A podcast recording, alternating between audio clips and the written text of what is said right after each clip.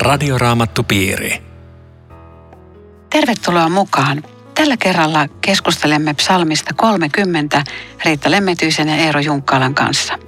Minun nimeni on Aino Viitanen, tekniikasta vastaa Aku Lundström. Psalmi 30 on otsikoitu sanoilla Herran hyvyys on loppumaton. Luen psalmista kuusi ensimmäistä jaetta. Daavidin psalmi, temppelin vihkimisjuhlan laulu. Minä ylistän sinua, Herra. Sinä nostit minut syvyyksistä. Et jättänyt minua vihollisteni pilkattavaksi. Herra, minun Jumalani, sinua minä huusin avuksi ja sinä teit minut terveeksi. Herra, sinä pelastit minut tuonelasta. Hautaan vaipuvien joukosta sinä toit minut takaisin elämään. Laulakaa Herralle te Herran palvelijat, ylistäkää hänen pyhää nimeään. Hänen vihansa kestää vain hetken, hänen hyvyytensä läpi elämän. Illalla on vieraana itku, mutta aamulla ilo. David on saanut avun, Jumala on nostanut hänet syvyyksistä. Otetaan vielä toi, toi otsikko, Herran hyvyys on loppumaton. Ja sitten temppelin vihkimisjuhlan laulu. Mä katsoin tällä kohtaa, että se sana on, on yhtä kuin talo. Että voi olla, että se on ihan, ihan tämmöinen, ei niinkään temppeli tässä tapauksessa. Siinä on, kyllä se on, se tarkoittaa temppeliä, kun se on se bait. Beit. Beit. Se tarkoittaa Mutta se tarkoittaa myöskin taloa. Tarkoittaa, tarkoittaa. Meidän se, se, mä luin, luin, että se saattaisi olla, tota, kun David teki itsellensä palatsin, että, että sen ju, siunaaminen tai sitten ihan jonkun toisen talon ei, tai kodin. Ei, ei se tarkoita.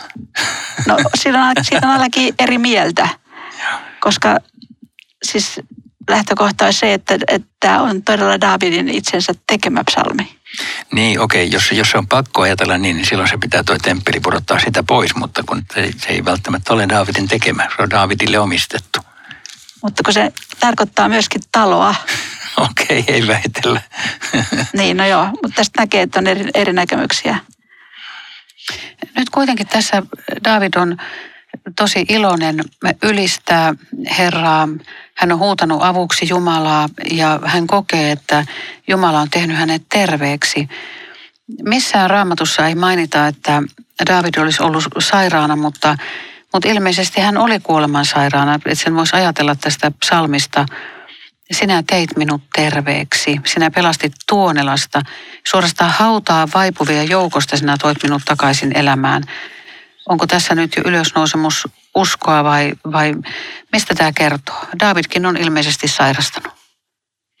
No kun mä luen tätä, niin mä en näe tässä välttämättä mitään viittauksia sairauteen.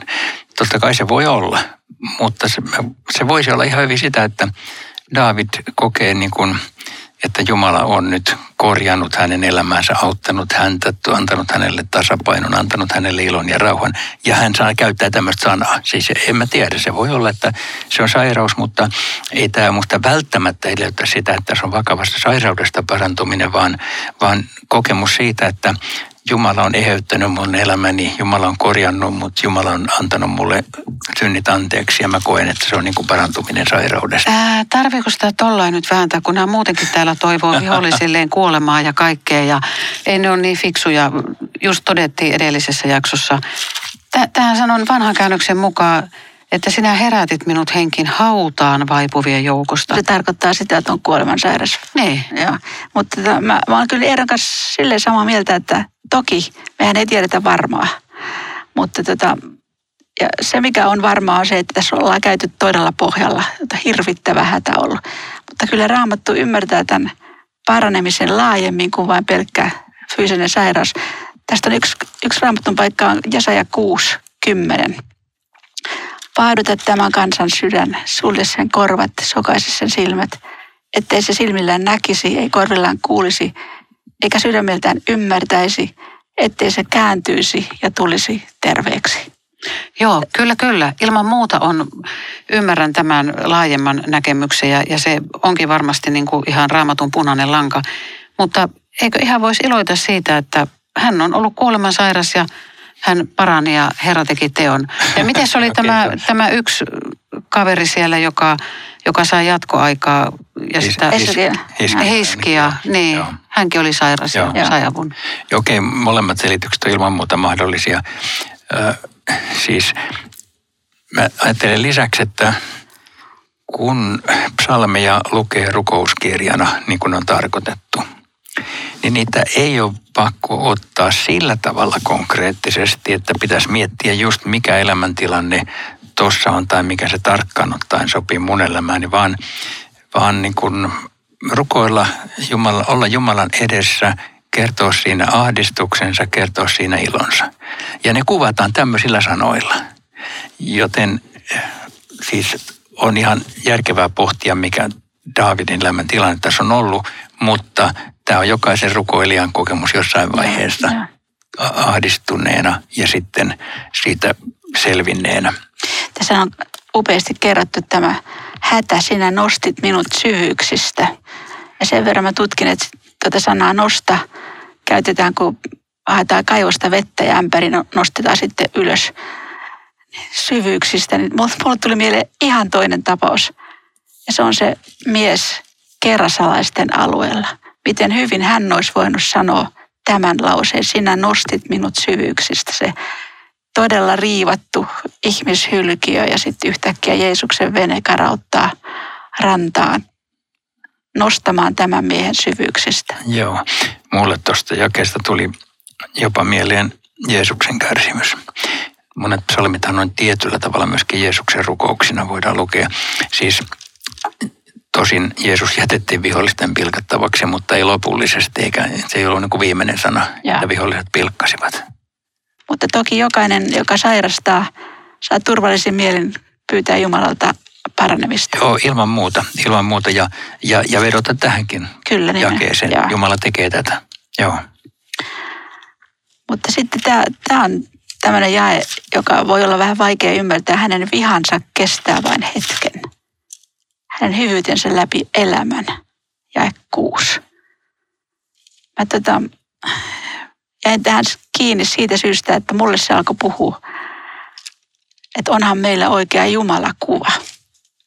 Nimittäin mulla on ollut semmoinen Jumalakuva, jossa tämä jae, se, se on kärsinyt kuperkeikkaa.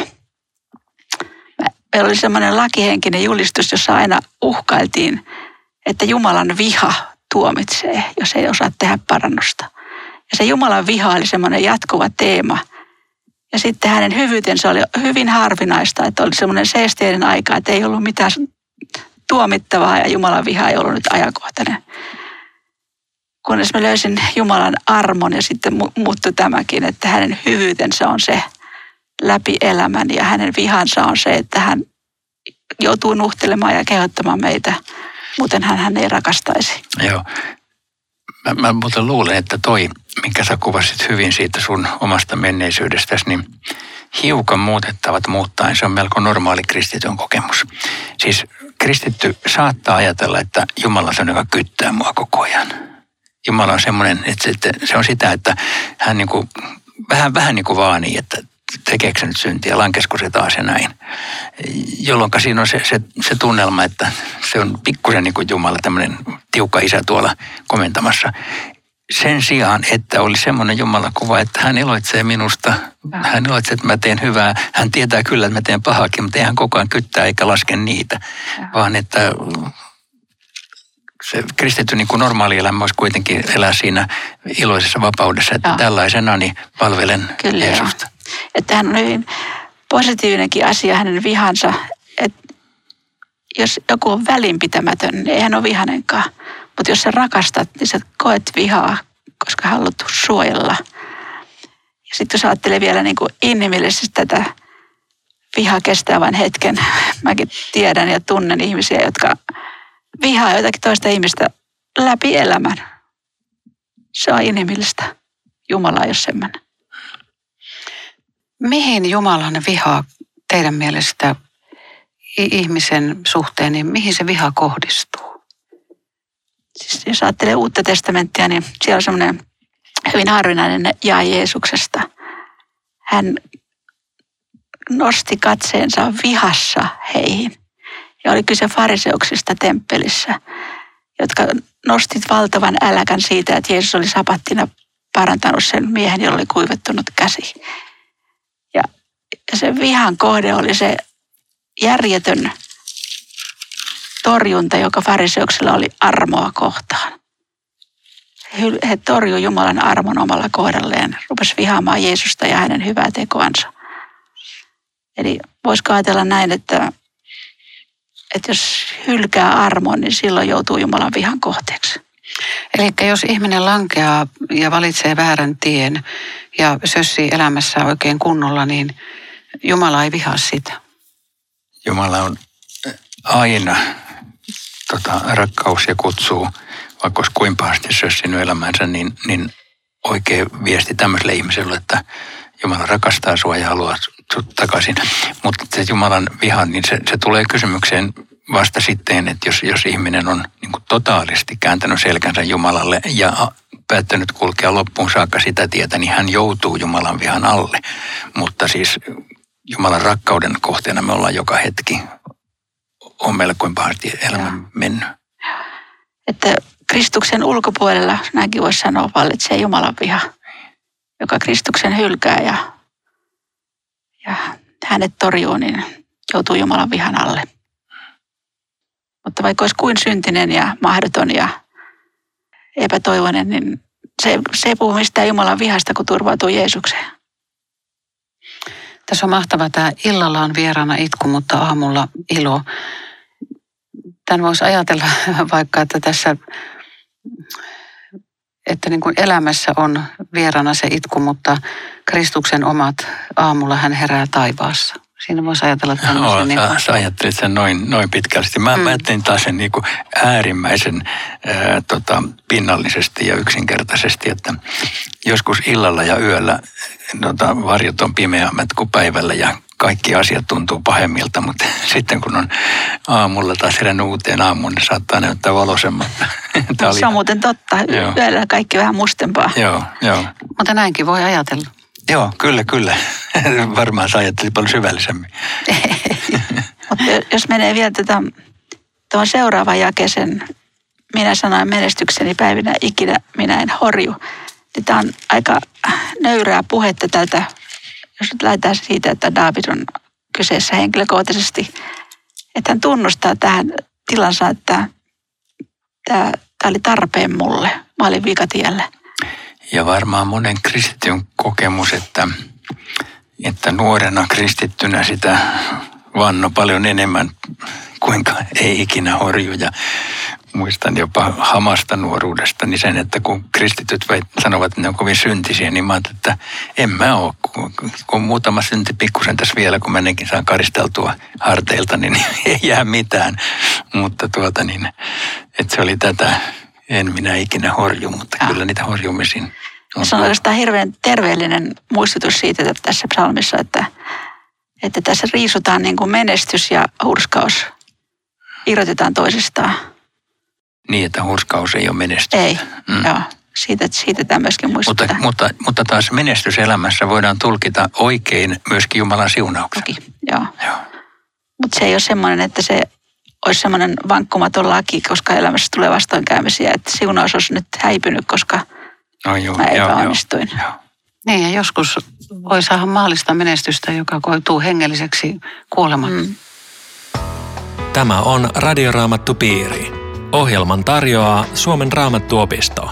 www.radioraamattupiiri.fi Jatkamme keskustelua Riitta Lemmetyisen ja Eero Junkkalan kanssa psalmista 30. Minä olen Aino Viitanen. Luen jakeesta kahdeksan jakeeseen 13. Hyvyydessäsi sinä, Herra, olit auttanut minut vuorille turvaan. Kun sitten käänsit pois kasvosi, minä hätäännyin. Sinua, Herra, minä huusin. Jumalani, sinulta rukoilin armoa. Mitä hyötyä on siitä, jos minä kuolen?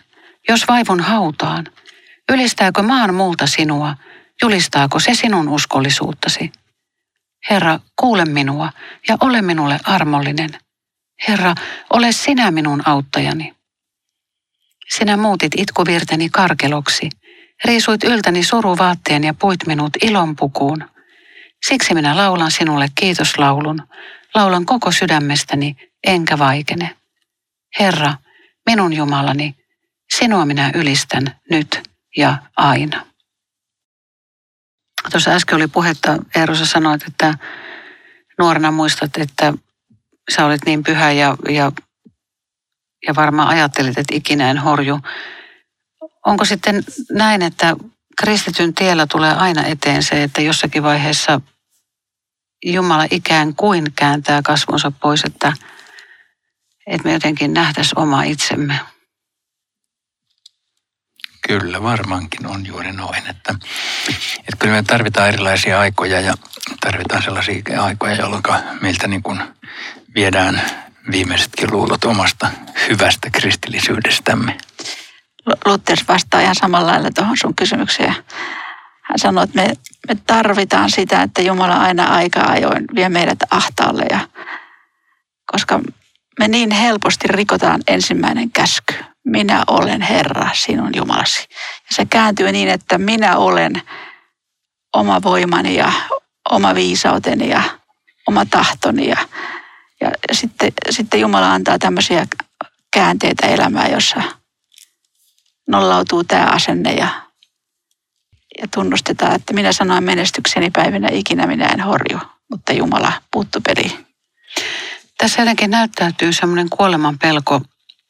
David ihmettelee, että mitä hyötyä siitä on, jos mä kuolen. Ja nyt kun mä tuonne maan multiin ehkä tästä kohta joudun, niin ylistääkö se maan multa sinua?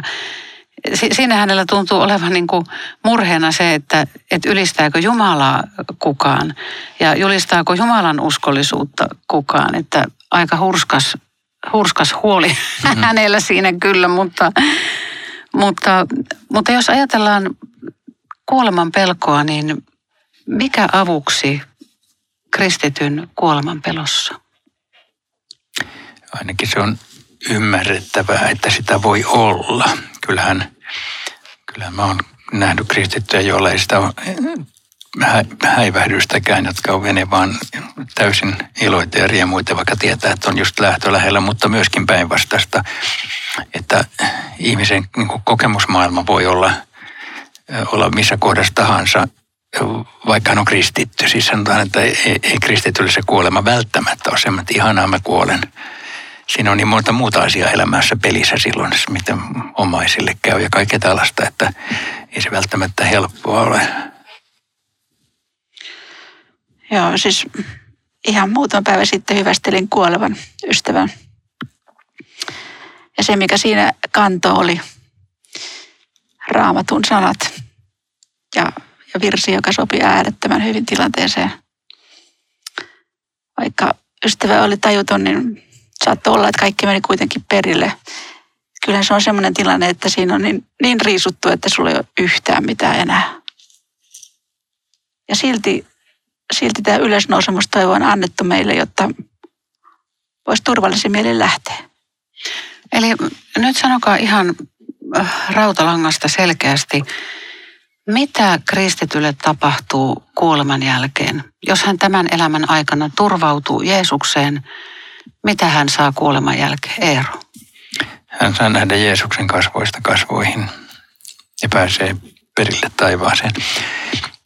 Meillähän on raamatussa erilaisia kuvia tästä asiasta ja sen takia kristityt siitä keskustelee ja väitteleekin tarvittaessa, että onko, onko joku välivaihe ja, ja silleen. Mutta niin minusta mulle riittää tämmöinen yksinkertainen usko, että tämän elämän jälkeen alkaa se vaihe, jolla ollaan Jeesuksen luona ja Jeesuksen kanssa. Mitä meidän kuolevaiselle sairaalle ruumille tapahtuu. Niin, se, se maatuu, mutta me uskomme myöskin ruumiin ylösnousemuksen, joka puolestaan on sellainen uskomisen asia, koska tämä ruumis, me tiedämme sen, että sille, sille käy huonosti siis, että se, se ei miksikään muutu. Mutta me saamme ylösnousemusruumiin, joka raamatullisen uskon mukaan on jollain tavalla samaa kuin tämä, mutta täysin uusi.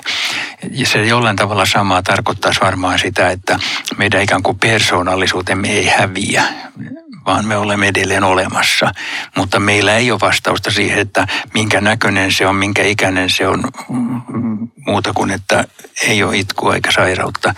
Mutta ei, ei. Mutta siis se on kuitenkin ruumiillinen olotila, että me ei olla mitään leijuvia henkeä missään pilvereunalla harppua soittelemassa, niin. vaan, vaan nimenomaan, että meillä on tämä ruumis, joka, joka Ai, tuntee niin. ja kokee. Ja... Voi, voihan se olla, että se on just pilvereunalla ja harppu älä, kädessä, älä. Mutta, mutta me siis emme tiedä, mitä tarkoittaa ruumiin ylösnousemus, siis minkälainen ruumis.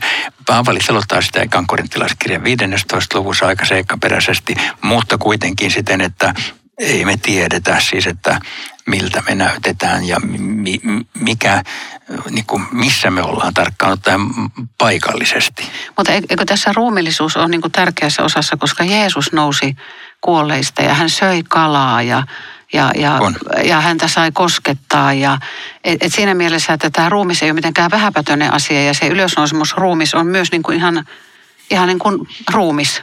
Kyllä. Mutta minkälainen elävä. ruumis? Joo, elävä. Siitä ei ole esimerkkejä.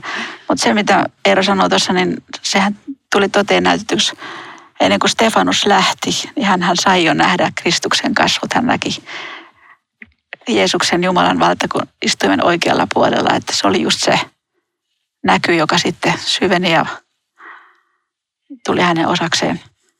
Mutta voisiko kuolemanpelossa lohduttaa se, että, että, että taivas odottaa? Tietenkin. Ilman muuta joo, kyllä. Et, ja mä luulen, että se, se tulee ehkä aktualisoituu siinä elämänvaiheessa, jolloin on todella niin kun alkaa olla raja lähellä, niin se, se tulee ihan eri tavalla kuin silloin, jos se on terve ja hyvissä voimissa ja mahdollisesti vuosia jäljellä, niin ei, silloin sitä kovasti välttämättä ajatella ollenkaan. Se profeetta Elia, sehän kärsi kuolemanpelosta, kun se pakeni sitä Iisapeliä hirvittävässä. Ja sitten kun se pääsi Horabille, niin sitten se alkaakin pyytää, että Jumala ota minun henkeni, anna mun kuolla. Ja lopputulos Elian kohdalla oli se, että vaunut nosti miehen taivaaseen ja hän ei koskaan kuollut.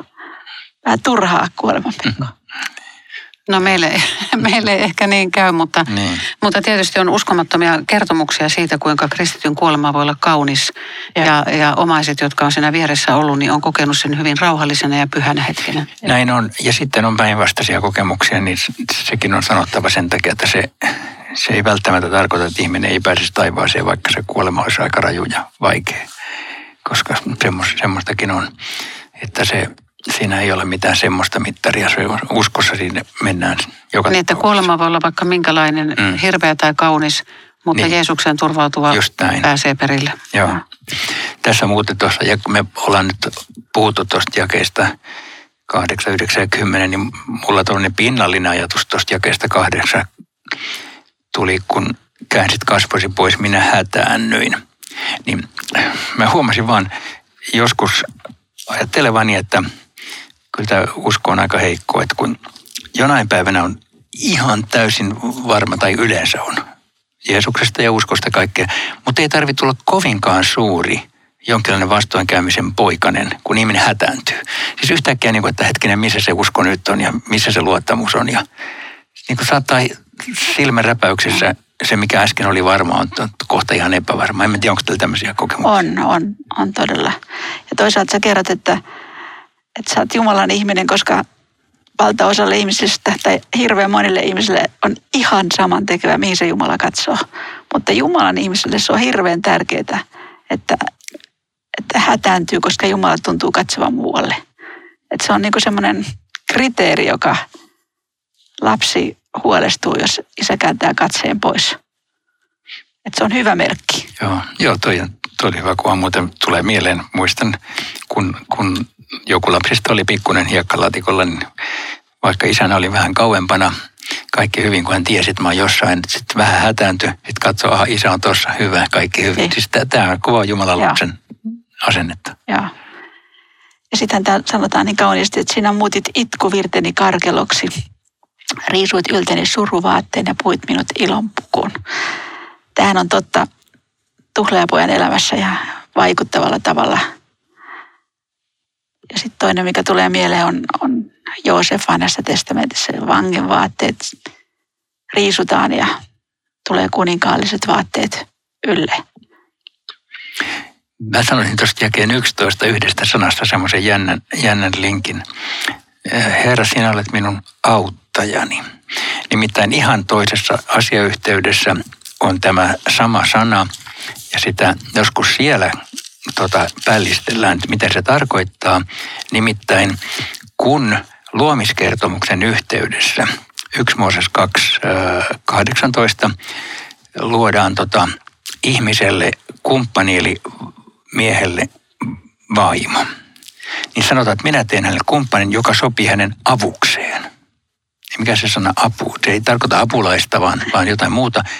Se sana on tässä myöskin. Herra, sinä olet minun auttajani. Ole sinä minun auttajani. Joo, ole sinä minun auttajani. Eli ole sinä minun apuni, mutta ei Herra mikä apulainen ole. Että siis samaa sanaa voidaan käyttää Jumalasta, kun käytetään vaimosta. Miettikää. Se on aika hyvä oivallus. Joo, e, et siis se tarkoittaa siis jotain, joka on niin kuin vastapäätä, joka on tasaveroinen, joo. mutta siis Jumala ei ole alempana, vaan ylempänä. Joo. Joo, no joo, siis semmoinen vaan. Onhan tämä siis mahtava lause. Ole sinä minun auttajan, että Jumala ylipäänsä haluaa sitä olla, että tässä ei ole... Niin hän suostuu auttajaksi. Niin, joo. suostuu auttajaksi. Joo. Siis, ja eikä, eikä ole listaa, että missä tilanteessa tähän voit turvata, vaan niin kuin on tullut esille kaikessa. Kyllähän me varmaan elämän aikana usein hätännytään ja mutta mä vielä palaan siihen ajatukseen jotenkin, että, että kätkeytyykö Jumala, jotta me opittaisiin luottamaan häneen. Että se, että se usko on jotenkin niin kuin koeteltua uskoa. Siltä se näyttää ihan selvästi. Emme vailla näkemisessä, vaan uskossa ja mm. uskoon ei, ei olisiko, kokemuksia. Olisiko jopa niin, että Jumala antaa nuorelle kristitylle enemmän rukousvastauksia ja kokemuksia kuin kokeneelle kristitylle? Voiko olla näin? Voi. Niin, tai sitten, niin, se voi olla näin. Ja ehkä me sitten, niin, en tiedä. Toi, toi on jännä kysymys. Ja pystytäänkö me kaikesta edes niin kuin sanomaan, mikä on vastaus? Ei, ja, ei pystytä. Ei me pystytä. Ei. Että se on niin, kyllä nuoruudesta löytyy mm. rukousvastauksia. Ja Onko sullakin enemmän? On ja joitakin. joitakin no, tota... mitäs teille nyt on tapahtunut, kun niitä ei tule? ei, mutta siis seurakuntanuori aikana niin oli, oli jopa semmoisia profetioita, jotka on myöhemmin toteutunut. En lähde tässä nyt kertomaan mitä, mutta, mutta oli semmoisia jänniä kokemuksia kyllä. Mm. Mutta otetaan se Jaakobin asenne, että, että en päästä sinua, ellei siunaa minua. Joo. Kiitos mukanaoloista. Rukoillaan tähän yhdessä. Kiitos Jeesus, että me saamme turvautua sinuun, pyytää sinulta apua elämäämme. Kiitos sanan lupauksista. Muuta nyt niiden kuulijoiden elämä, jossa on nyt itkua, niin muuta se iloksi ja anna toivo ja tulevaisuus. Siunaa meitä jokaista ja pidä meistä hyvä huoli. Amen. Kiitos ystävät mukana olosta. Palataan jälleen viikon kuluttua. Radioraamattupiiri. www.radioraamattupiiri.fi